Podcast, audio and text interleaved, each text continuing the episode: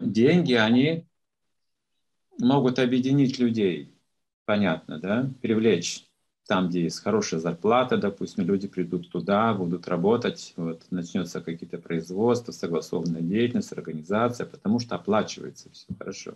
И мы можем по этой модели тоже что-то делать и сейчас, например, община, если там есть какие-то финансы, да, мы сможем обеспечить финансами общину, она будет процветать, люди будут приходить, зарабатывать там, работать, будет организация, все, будет законы действовать, договора будут действовать, пока оплачивается труд, да. А вот следующий момент, следующий момент, наверное, еще важнее, чем первый. Почему все-таки общины не могут процветать? Потому что деньги еще могут разъединять людей.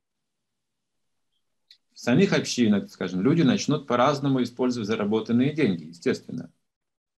Вот. И если кто-то думает, что только богатых людей касается благотворительность, он серьезно ошибается любой человек, который зарабатывает какие-то деньги, должен участвовать в благотворительности. То есть вся община должна участвовать в благотворительности.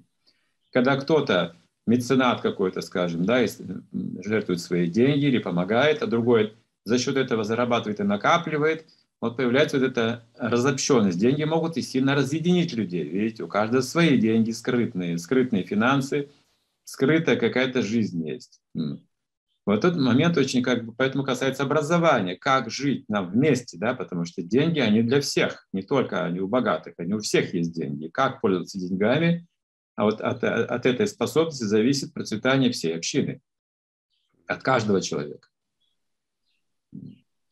Жадность как зараза, понимаете, как заразная болезнь. Вот, вот один человек начинает, да, жадничать, и это распространяется сразу же как зараза, как болезнь. 36,6 градусов должна быть температура, чтобы здоровое тело было. Если на жадности на 38 градусов, ну, не, не, мы не построим здоровое общество. Да, если практикуем еще, нам нужно эту температуру вот выровнять.